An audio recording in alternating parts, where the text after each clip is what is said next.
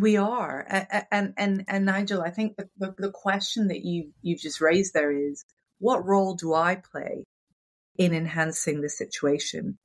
and what you know and, what, and then what role do the others play and and i think i love your example because it's it, it's it's helping people to to do more than one thing more than just focus on the task that you've got at hand or the it's, it's actually to, to to sort of step back look at the bigger picture and understand you know why are we why are we all here together and what are some of the nuances of what we each bring to this and carry you know, and, you know, whether it's hmm. having to leave at a certain time um, for your children. I mean, having, having, having my own, you know, life experience, I know I'm very sensitized to that now, but I'll, you know, mm. I'll be the first to admit that when I was in my twenties, because I, I've had a, a real stream of workaholism, um, I remember some of the judgments I'd make to, to, about other women. By the way, I'm a mother now, and I'm clearly a, a, a mother who's had. Oh gosh, apologies. Sorry. Do you know, my computer. Apologies. It's all right. You know, that is my best friend calling me from New York who never calls me. and she's decided to call me I'm using the laptop because it's got a better camera and sound system, but that computer was still on. So apologies. You can you can definitely cut that bit out, right? I hope so. I'll think about it. okay. Um, anyway, um, I can either I? cut it out or we can give her a name check. yeah, you can do that's true. Um, but where where was I? I've I've really lost my train of thought on that one. Um, completely lost it. Yeah, it, well, you were talking about the. Um, sorry, it distracted me as well. It made me lose never had that. Uh, normally that yeah. not on, but anyway, apologies because the screen is yeah. off. If it's if it's all um, right, if it's all right for you, if it's all right for you, I'll put that in my bloopers at the end of the year as well, if that's all right. Yeah, that's okay. I do, oh, I have, do do a blue. I do a blue. I do a blooper show where when I generally when I'm doing my inter, in intro bits, and I'm mangling people's names and things like that. So I kind of keep some of those to one side as well. So I'll use that for that if I remember to cut it out properly. Um, yeah. Um, so, so we were talking about.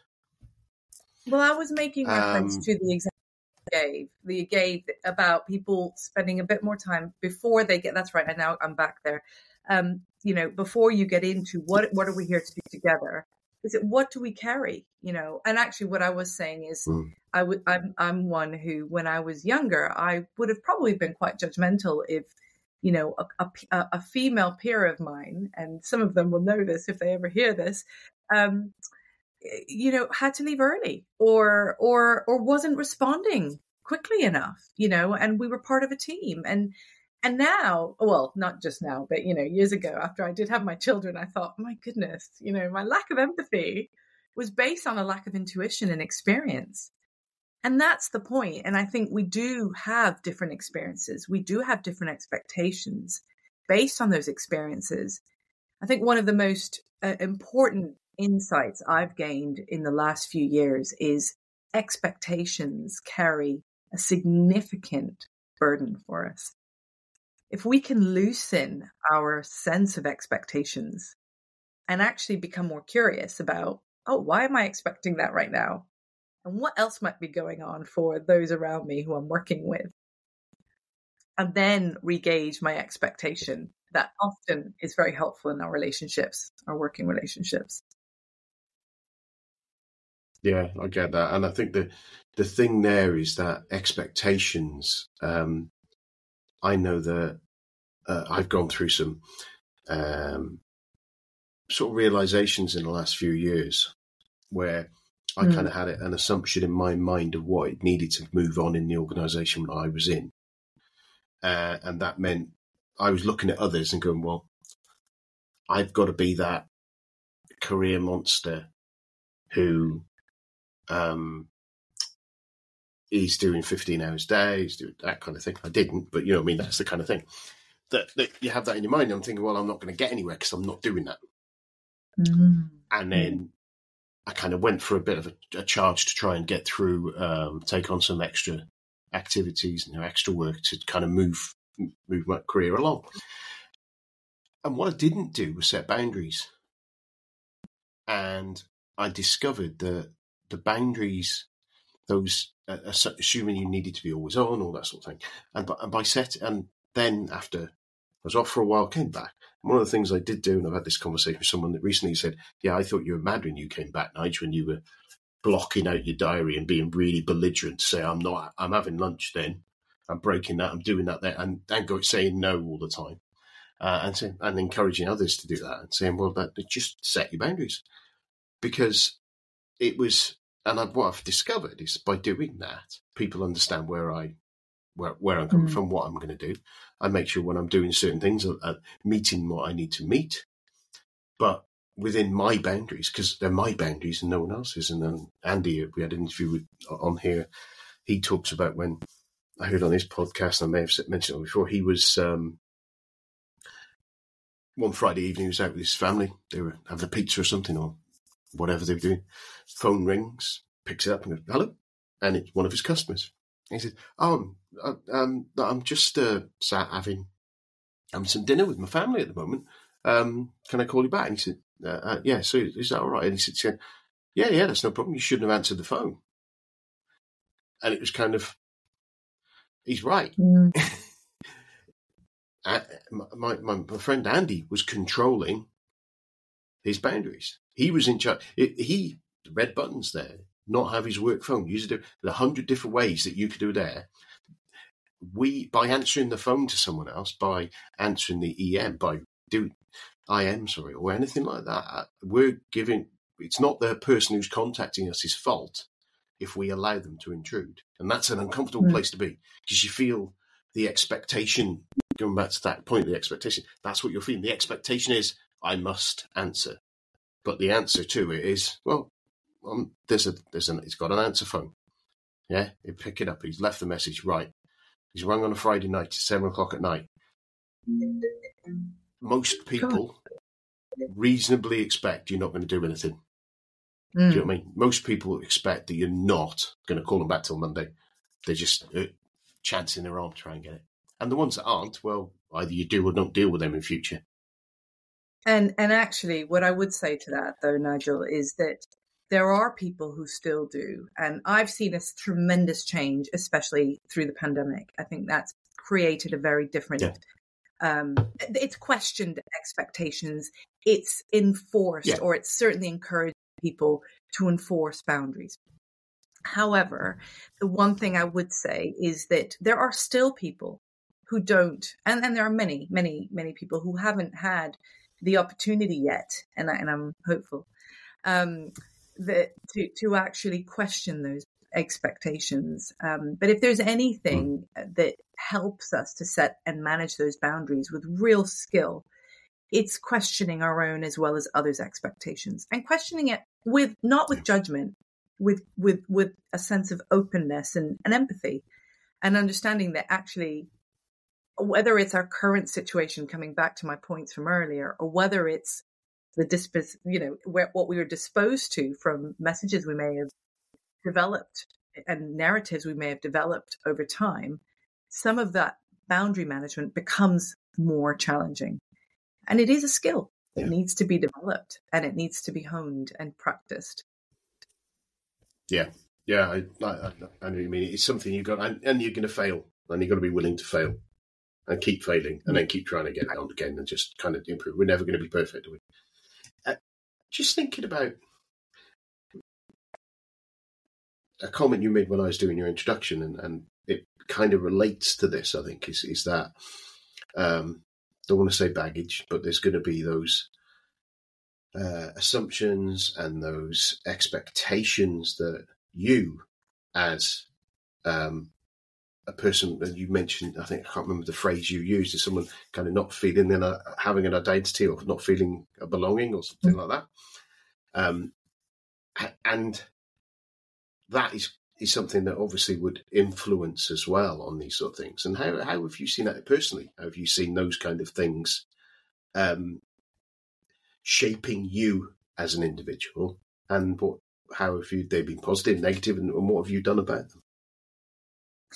Well, uh, you look, thank you. I, pre- I, appreciate the question because it, you know, as as I mentioned to, to begin with, it, it's certainly a part of me that's that, that has been. Um, I, I I I love it. I love the fact that I'm mixed. I didn't when I was a little girl. I'll be honest. I used to think, oh, why can't I be blonde, blue-eyed like all my friends, and you know, come from one country and have, you know, um, just have one simple way and, and, a clear name that that people you know can pronounce or you know uh, that I so I could fit in. Yeah, so I could be like everyone else, and I can hear my daughter sometimes. Actually, my son is different, but my son, my my daughter rather, she tends to be uh, carrying some of these traits. Um, and and and I I now must admit I really embrace the, the mixture. I feel extremely fortunate to have just so many different it, it, enables me to almost sit on the margins and go okay i'm not that. I'm not quite this either. I'm not quite sure what i am. But it's it's it's given me like a third eye and it's really lovely actually. At times i feel i feel quite privileged you know. But on the other hand you know coming back to not fitting in um there were times when I felt really confused. And and and and this was as a child, this was as a teenager, this was even as a working adult. You know, I've worked in environments where I was very much the minority. I've never looked at it that way. I've never thought, "Oh, I'm the minority," you know, and and I, but I've reflecting back over the years and actually having obviously written this book, I've reflected on that as as as a part of the adversities that I've learned to navigate. And and this very clear tension between wanting to conform and be like others, but wanting to stand out and be myself yeah. has definitely been a, du- a, a double edged um, sword. And, and I have found that incredibly um, confusing as a, as a, as a, you know, as a youngster. And I have found it extremely enriching as an adult because it enables me and it, it encourages me and it really stimulates me to to to want to understand people, to to want to go deeper in in connecting yeah. with them, and to and to accessing a way of feeling and seeing things that are fundamentally different to how I would ever.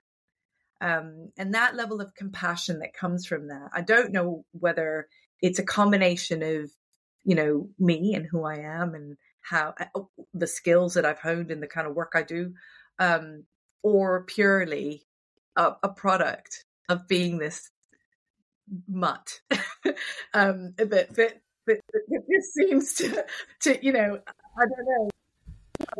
But yeah, I, I really appreciate it, but it hasn't been easy. Yeah, I think that's. I, am going to tell you off for describing yourself as a mutt. I think that's a terribly negative way of describing that. I think it's, but I, I, can, I can kind of. It's, it's interesting. It's something that um, I, am not middle aged, middle aged white guy. You know what I mean? It's, it's difficult for me to empathise, and but I can. I, I love the fact that that that whole thing of embracing the fact when you were first saying that, I say it's kind of you want to be boring rather than not mm. when you're younger. That's I think that's what you kind of get, isn't it? I, I used to wear glasses when I was a child, and that kind of mm. uh, that's the closest thing I can think of that, that I can go there and it kind of you were different. You weren't normal, not normal is word. You were just not part of the, the, everyone else sort of thing. Whereas these days, most people are wearing kids are wearing glasses and it's fashion items, so it's completely different to what it was growing up in the eighties. And uh, but I think the um, that approach to it of being that you, you've having that mindset of there's so much more you can bring to things now and that uniqueness of ourselves.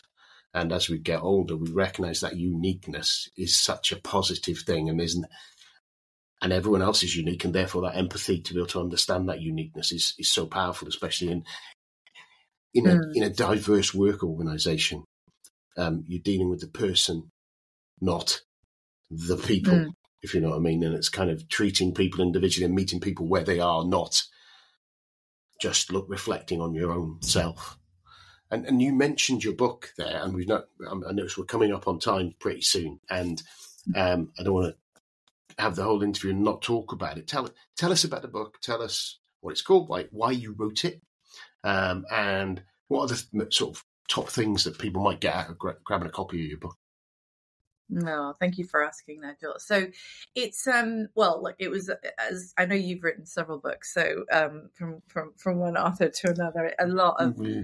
effort, yeah. energy was oh no, gosh, and I'm really curious about that facial reaction. but um, my, my, my, mine was mine was skinny and not a lot of effort, but there you go. oh, I, I think a little bit. I'm going to tell you off like you told me off about being a mutt because it does take time yeah, to, you know, structuring. Yeah, structuring a book and actually making it more concise, I would say, is the hardest part. Yeah. So I challenge your thinking on that. But but but I think um, fair point. In terms of in terms of why I wrote the book, I wrote the book because I had just come out of this journey, and it, you know, I, eh, the, the the acute part of the journey. Um, you know, just a small part about it because it is really relevant. Is that it was very traumatic. Um, in 2017, I was, you know, I was flying. I was loving my career. I had a client list to dream for. I had two years of order book and everything seemed really simple and, you know, life seemed to be going well. And from one day to another, you know, we learned that my son had a brain tumor and and it was a cancerous brain tumor. It took two months to to, to fully diagnose it and start chemotherapy, which then, and that was after several surgeries, which then led to radiotherapy. So it was, you know, a nine year old boy going through that, being the mother. Hmm. And to him as well, it's, you know, his, his young, younger sister who he was seven at the time. And, and, you know, it, it did really derail us um, as a family. And it certainly, it, it, it made me leave my body for a couple of years and and I I've, I I actually mean that. So three or four years later, when I had come back, we thankfully we were blessed with his survival, and um, um, actually we learned a lot, and you know there were some nice things that happened as a result of it all, but you know we would never have chosen that path. And then the pandemic hit, and I worked in a um in a in a large corporate at the time for for nearly two years because it was time for me to make a salary rather than run my own business and feel a bit more held and contained. And we had, you know, debts to cover. We had to self fund part of his treatment in the US.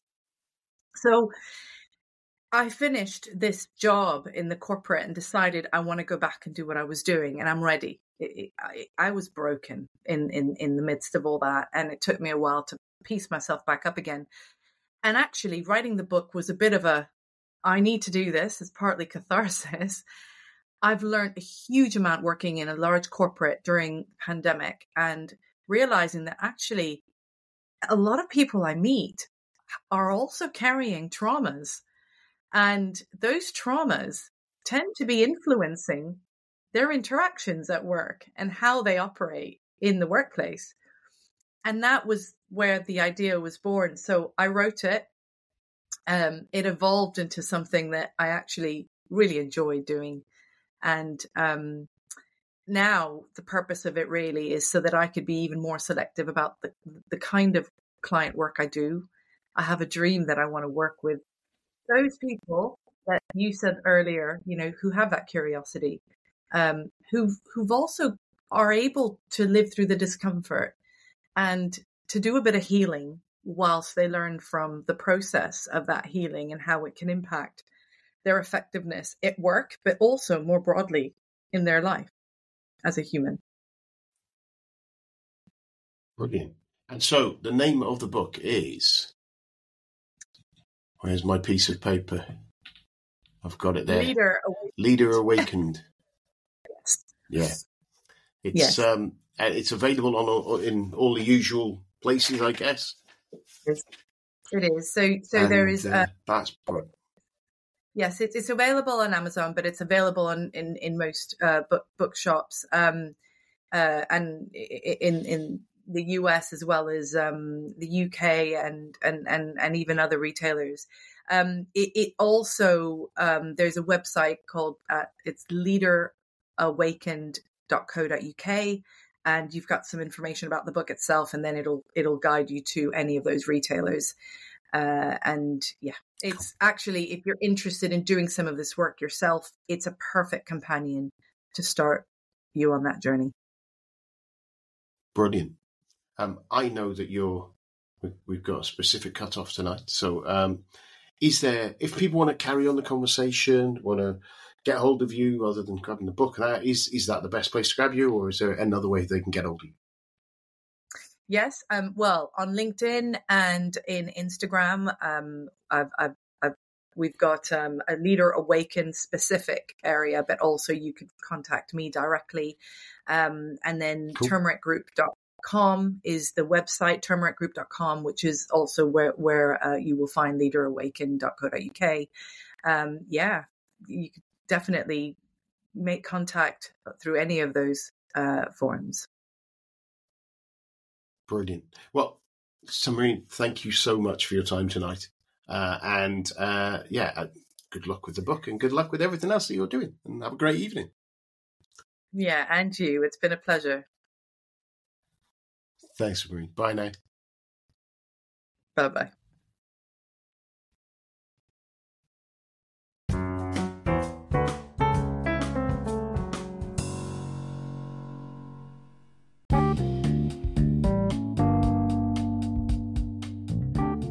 Hi, and welcome to the Sunday Lunch Project Manager podcast for Sunday, the 11th of February 2024. This is your host, Nigel Creaser, and today we've got part two of my interview with Samreen McGregor.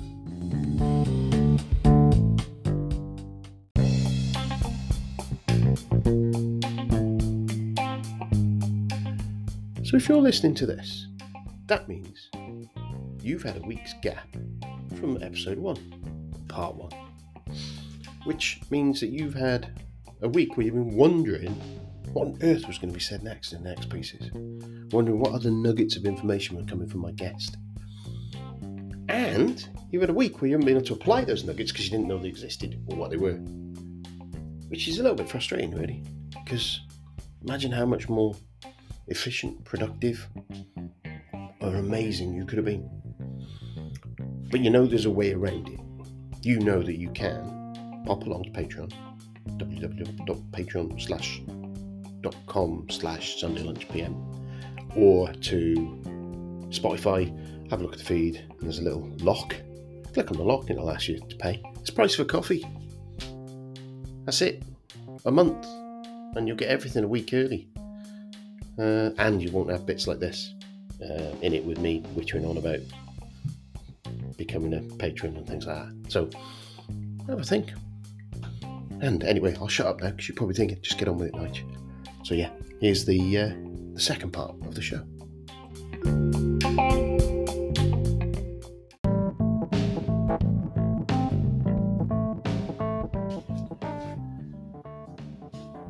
So I have a number of sponsors, affiliate links um, in the way that it's set up um, that have kindly allowed me to uh, um, share their services. Really, the first one um, is Mike Clayton, and Mike runs PM online PM courses, and it is a great resource for um, getting those fundamentals of project management uh, trained, reasonably priced, uh, and Mike um, presents it in an accessible and um, uh, clear manner.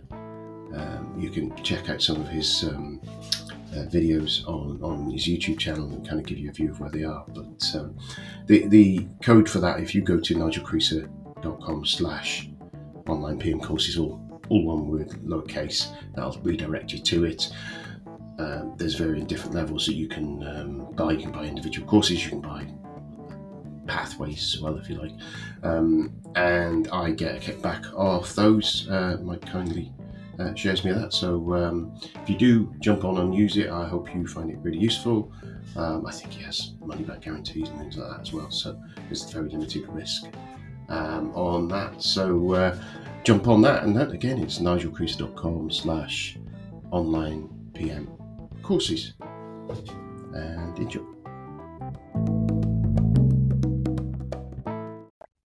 We are, and and and Nigel, I think the, the, the question that you you just raised there is, what role do I play in enhancing the situation? and what you know and, what, and then what role do the others play and and i think i love your example because it's it, it's it's helping people to to do more than one thing more than just focus on the task that you've got at hand or the it's, it's actually to, to to sort of step back look at the bigger picture and understand you know why are we why are we all here together and what are some of the nuances of what we each bring to this and carry you know, and yeah. you know whether it's hmm. having to leave at a certain time um, for your children. I mean, having having having my own you know life experience, I know I'm very sensitized to that now. But I'll you know mm. I'll be the first to admit that when I was in my twenties, because I I've had a, a real stream of workaholism. Um, I remember some of the judgments I'd make to, to, about other women. By the way, I'm a mother now, and I'm clearly a, a, a mother who's had. Oh gosh, apologies. Sorry. Do you know, my computer. Apologies. It's all right. You know, that is my best friend calling me from New York who never calls me. and she's decided to call me now. I'm using the laptop because it's got a better camera and sound system, but that computer was still on, so apologies. You can, you can definitely cut that bit out, right? I hope so. I'll think about it. okay. Um, anyway, um, I can either I? cut it out or we can give her a name check. yeah, you can do that's true. Um, but where where was I? Not, I've I've really lost my train of thought on that one. Um, completely lost it. Yeah, it, well, you were talking about the. Um, sorry, it distracted me as well. It made me lose never had that. Uh, normally that yeah. not on, but anyway, apologies But because the screen is yeah. off. If it's if it's all um, right, if it's all right for you, if it's all right for you, I'll put that in my bloopers at the end of the year as well, if that's all right. Yeah, that's okay. So I, do, oh, I have, do do a blue. I do a blue. I do a blooper show where when I generally when I'm doing my inter, in intro bits, I'm mangling people's names and things like that. So I kind of keep some of those to one side as well. So I'll use that for that if I remember to cut it out properly. Um, yeah. Um, so, so we were talking about. Well, I was making reference um, to the example gave the gave about people spending a bit more time before they get. That's right. And now I'm back there. Um, you know, before you get into what what are we here to do together? Is it what do we carry? You know, and actually, what I was saying is, mm. I would. I'm I'm one who, when I was younger, I would have probably been quite judgmental if you know, a, a, a, female peer of mine, and some of them will know this if they ever hear this, um, you know, had to leave early or or or wasn't responding quickly enough, you know, and we were part of a team. And and now, well, not just now, but you know, years ago, after I did have my children, I thought, my goodness, you know, my lack of empathy was based on a lack of intuition and experience. And that's the point. And I think we do have different experiences. We do have different expectations based on those experiences. I think one of the most uh, important insights I've gained in the last few years is expectations carry a significant burden for us. If we can loosen our sense of expectations and actually become more curious about, oh, why am I expecting that right now? And what else might be going on for those around me who I'm working with. And then regauge my expectation. That often is very helpful in our relationships, our working relationships. Yeah, I get that, and I think the the thing there is that expectations. Um, I know that uh, I've gone through some um, sort of realizations in the last few years where I mm. kind of had an assumption in my mind of what it needed to move on in the organisation that I was in, uh, and that meant I was looking at others and going, "Well, I've got to be that career monster who um, he's doing 15 hours a day, he's doing that kind of thing. I didn't, but you know what I mean? That's the kind of thing that, that you have that in your mind. I'm thinking, well, I'm not going to get anywhere because I'm not doing that. Mm-hmm. And then I kind of went for a bit of a, a charge to try and get through, um, take on some extra activities and you know, extra work to kind of move move my career along. And what I didn't do was set boundaries. And I discovered that the boundaries, those uh, assuming you needed to be always on, all that sort of thing, and by, and by set, and then after I was off for a while, came back. One of the things I did do, and I've had this conversation with someone that recently said, "Yeah, I thought you were mad when you came back, Nigel, when you were blocking out your diary and being really belligerent to say, I'm not, I'm having lunch then. I'm breaking that. I'm doing that there. And, and go saying no all the time. Uh, and, saying, and encouraging others to do that and saying, well, that, just set your boundaries. Because it was, and I've, what I've discovered is by doing that, people understand where I, where, where I'm coming mm. from, what I'm going to do. I make sure when I'm doing certain things, I'm meeting what I need to meet. But within my boundaries because they're my boundaries and no one else's. And then Andy, we had an interview with, on here. He talks about when I heard on his podcast, and I may have mentioned it before. He was um, one Friday evening. He was out with his family. They were having a pizza or something, or whatever they were doing. Phone rings, picks it up, and goes, "Hello," and it's one of his customers. And he said, "Oh, I'm, um, I'm just uh, sat having having some dinner with my family at the moment. Um, can I call you back?" And he said, uh, uh, yeah, so is that all right? And he said, yeah, yeah, that's no problem. You shouldn't have answered the phone. And it was kind of, he's right. Mm. my, my, my friend Andy was controlling his boundaries. He was in charge. He the red buttons there, not have his work phone. Use it. a hundred different ways that you could do there. We by answering the phone to someone else, by answering the EM, by do I am sorry, or anything like that. We're giving, it's not the person who's contacting us' his fault if we allow them to intrude. And that's an uncomfortable mm. place to be because you feel the expectation, going back to that point, the expectation, that's what you're feeling. The expectation is, I must answer. But the answer to it is, well, um, there's a, there's an, he's got an answer phone. Yeah, he pick it up. He's left the message. Right. He's rung on a Friday night at seven o'clock at night most people reasonably expect you're not going to do anything. Mm. Do you know what I mean? Most people expect that you're not going to call them back till Monday. They're just uh, chancing their arm to try and get it. And the ones that aren't, well, either you do or don't deal with them in future. And and actually, what I would say to that though, Nigel, is that there are people who still do, and I've seen a tremendous change, especially through the pandemic. I think that's created a very different yeah um, it's questioned expectations. It's enforced, yeah. or it's certainly encouraged people to enforce boundaries.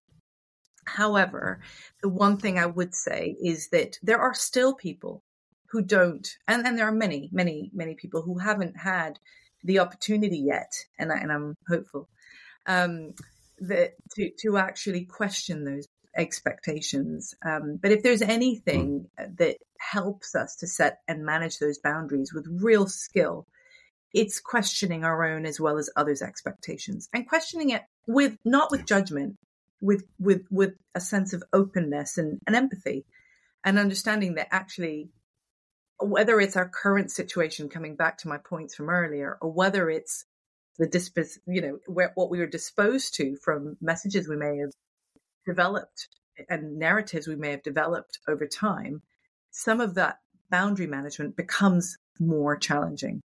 And it is a skill. It needs to be developed and it needs to be honed and practiced. Yeah, yeah, I, I, I know you mean. It's something you've got, and, and you're going to fail, and you've got to be willing to fail and keep failing, and then keep trying to get it on again and just kind of improve. We're never going to be perfect, are we?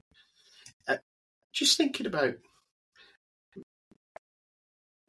a comment you made when I was doing your introduction, and, and it kind of relates to this. I think is is that um, don't want to say baggage, but there's going to be those uh, assumptions and those expectations that you, as um, a person that you mentioned, I think I can't remember the phrase you used, is someone kind of not feeling in a, having an identity or not feeling a belonging or something mm-hmm. like that. Um, and that is is something that obviously would influence as well on these sort of things. And how how have you seen that personally? How have you seen those kind of things um, shaping you as an individual? And what how have you they been positive, negative, and, and what have you done about them?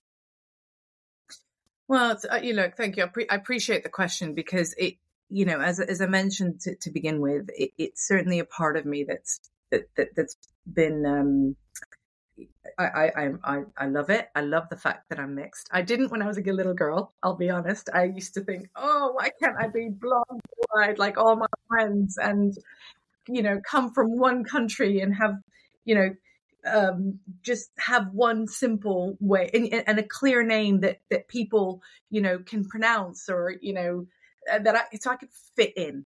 Yeah, so I could be like everyone else, and I can hear my daughter sometimes. Actually, my son is different, but my son, my my daughter rather, she tends to be uh, carrying some of these traits.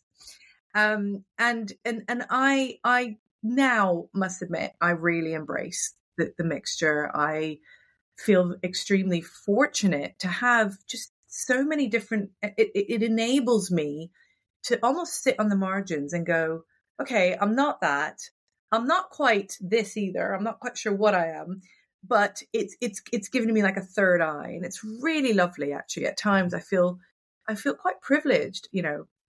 But on the other hand you know coming back to not fitting in um there were times when I felt really confused, and and and and this was as a child, this was as a teenager, this was even as a working adult. You know, I've worked in environments where I was very much the minority. I've never looked at it that way. I've never thought, "Oh, I'm the minority," you know, and and uh, but I've reflecting back over the years and actually having obviously written this book, I've reflected on that as as as a part of the adversities that I've learned to navigate. And and this very clear tension between wanting to conform and be like others, but wanting to stand out and be myself yeah. has definitely been a, du- a, a double edged um, sword. And, and I have found that incredibly um, confusing as a, as a, as a, you know, as a youngster. And I have found it extremely enriching as an adult because it enables me and it, it encourages me and it really stimulates me to to to want to understand people, to to want to go deeper in in connecting yeah. with them, and to and to accessing a way of feeling and seeing things that are fundamentally different to how I would ever. Um, and that level of compassion that comes from that, I don't know whether it's a combination of, you know, me and who I am and how uh, the skills that I've honed in the kind of work I do, um, or purely a, a, product of being this mutt. um, but, but, but, but this seems to, to, you know, I don't know. But yeah, I, I really appreciate it, but it hasn't been easy. Yeah, I think that's. I, am going to tell you off for describing yourself as a mutt. I think that's a terribly negative way of describing that. I think it's, but I, I, can, I can kind of. It's, it's interesting. It's something that um, I, am not middle aged, middle aged white guy. You know what I mean? It's, it's difficult for me to empathise, and but I can.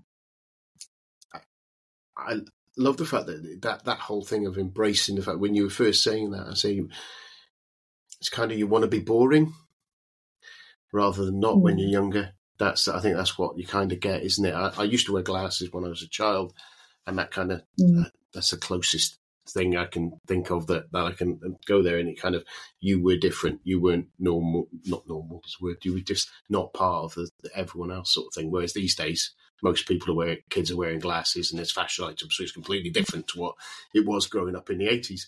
And uh, but I think the um, that approach to it of being that you, you've having that mindset of there's so much more you can bring to things now and that uniqueness of ourselves.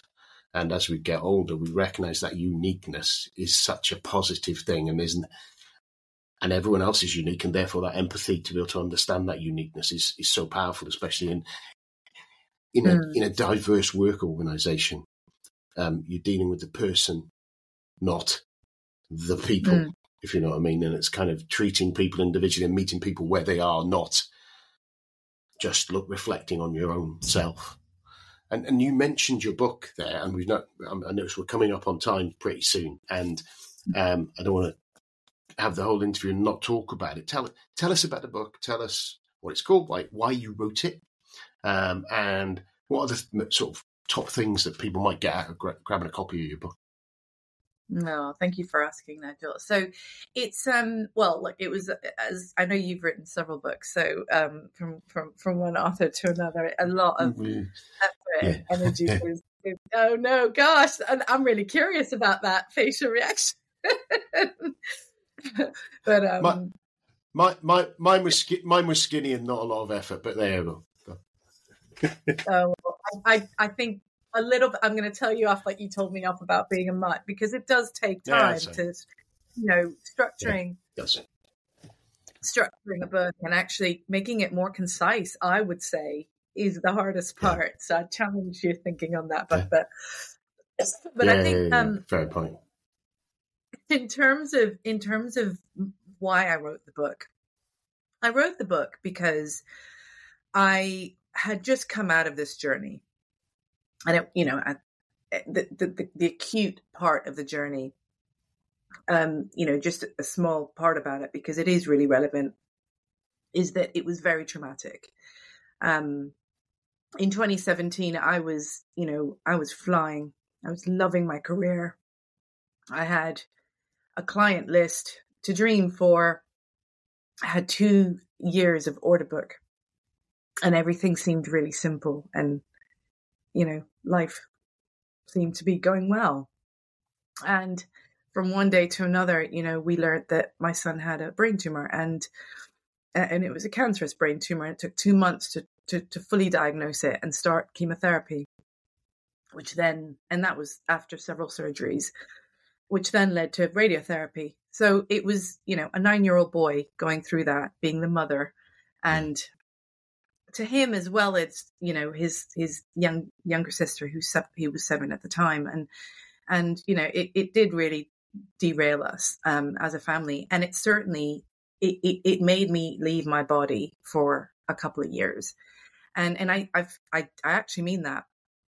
So three or four years later when I had come back we thankfully we were blessed with his survival. And um um, actually we learned a lot and you know there were some nice things that happened as a result of it all but you know we would never have chosen that path. And then the pandemic hit and i worked in a um in a, in a large corporate at the time for for nearly two years because it was time for me to make a salary rather than run my own business and feel a bit more held and contained.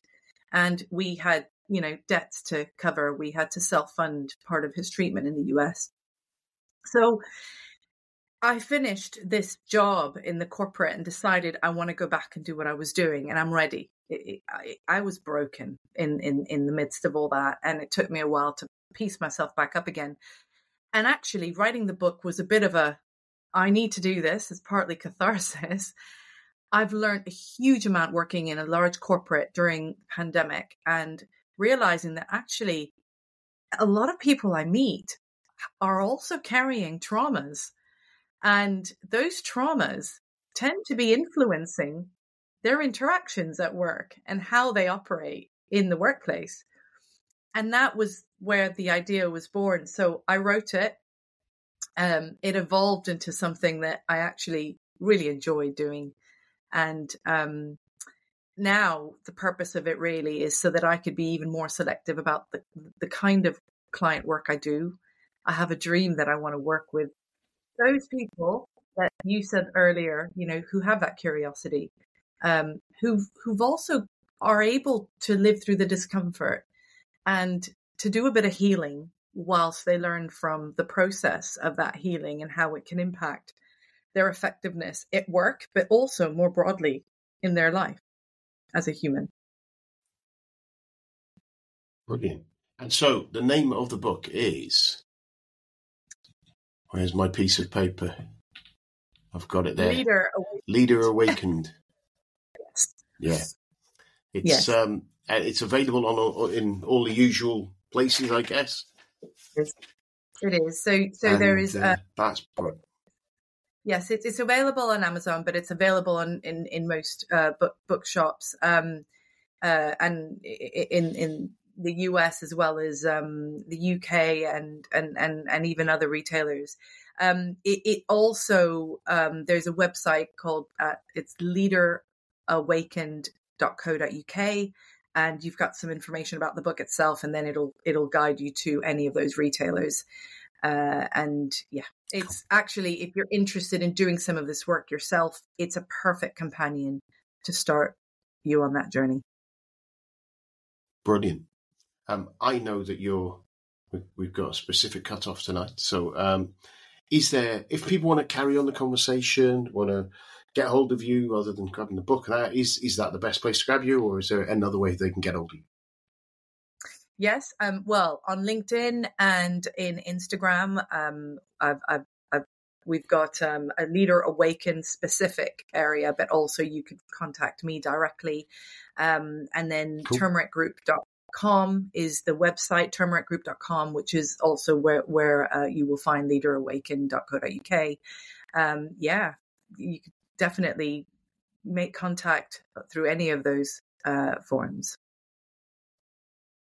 Brilliant. Well, Samreen, thank you so much for your time tonight.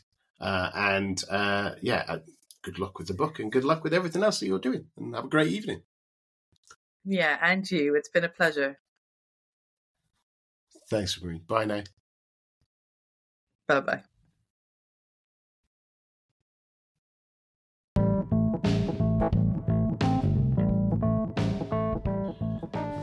Another great sponsor of the show it comes in the form of Air Manual. Um, Air Manual is a well, it's a tool for documenting process, which um, and best practices. Um, uh, it's run. It's, it's, a company formed by guy, one of my uh, interviewees, uh, Alexis Kingsbury. Um, essentially, uh, and I, and I kind of summarised why my view of where we see documentation and my experience has been people will document something, a process, they'll put it in a, a Visio diagram that gets loaded onto a SharePoint site or something similar, and then a bunch of pro- that. So then, once that, that diagram's been shared with senior management, they're happy they have a process in the business. But then the, the detailed procedures underneath it might be in Word documents, in uh, just poorly kept and not linked easily and not updated. And what Air Manual does, it allows you to put in a it's a tool for doing this kind of thing. You whack it in, uh, the service in there, get in there, put in your process, your flow, and you build it down to as low a level of detail, even to the point of checklists where people can check off they've done it. So it creates that um, uh, guided checklists, um, easy to create, easy to maintain, and all in one place. And no one's kind of rooting around to find the SharePoint. And then when you change to new SharePoint services and all that stuff, it, it's all there. So if you pop along to nigelcreaser.com slash airmanual, um, there's a bit more detail there and a link there to click on to um, go and get. I think uh, they offer a trial and things like that. So uh, uh, it uh, it it's something that I think uh, can easily um, reduce the amount of errors, rework, etc. within our organisation. So um, yeah, take a look.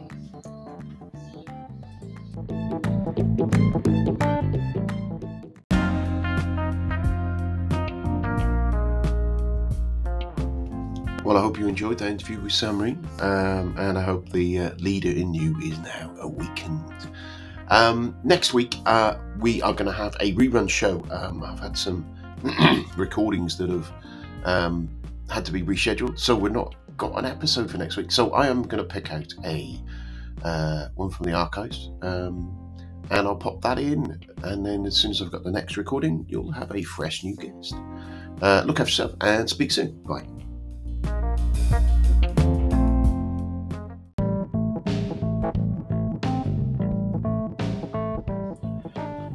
Uh, my latest, uh, the, the, the, latest uh, affiliate that I've got on the show now is Riverside. Um, I use Riverside to do my interviews, Riverside FM. Um, it kind of offers you a whole if you like, micro studio management producer tooling and, and, and goes beyond that. Has a really good free layer. and I, um, I've been using it for a while now. I find it really good. When I've had issues, even though I'm not on one of the higher paid levels, the support has been quick, responsive, and, and, and of high quality, and, and, people keen to help me. Uh, the organisation seems really good. The product seems really intuitive um, and uh, quality is really good as well. And they, it's, a clever way of doing it is when you're, you're recording through your browsers, so you've not got loads of desktop resources being used compared to some other products that I've used. Um, and what they also do is they do a, um, they stream a, a, lower quality version of it up onto uh, as you're doing the interview, so you're not burning bandwidth while you're doing the interview and potentially uh, impacting on the quality of the conversation. Uh, and then at the end, it uploads it. Uh, the, the higher quality from your browser. Um, I mean, it, it's just a really good way of doing it. So, um, if you are um, thinking of doing a podcast and you're doing a podcast, I, I, would recommend using this tool. I found it really good. Best, best of the tools that I've tried using um, to date. And you can get that at nigelcreaser.com slash riverside, and that will redirect you to uh, my kickback page uh, on their site, and there I will get a little kickback uh, from them. So um, take a look. Thanks.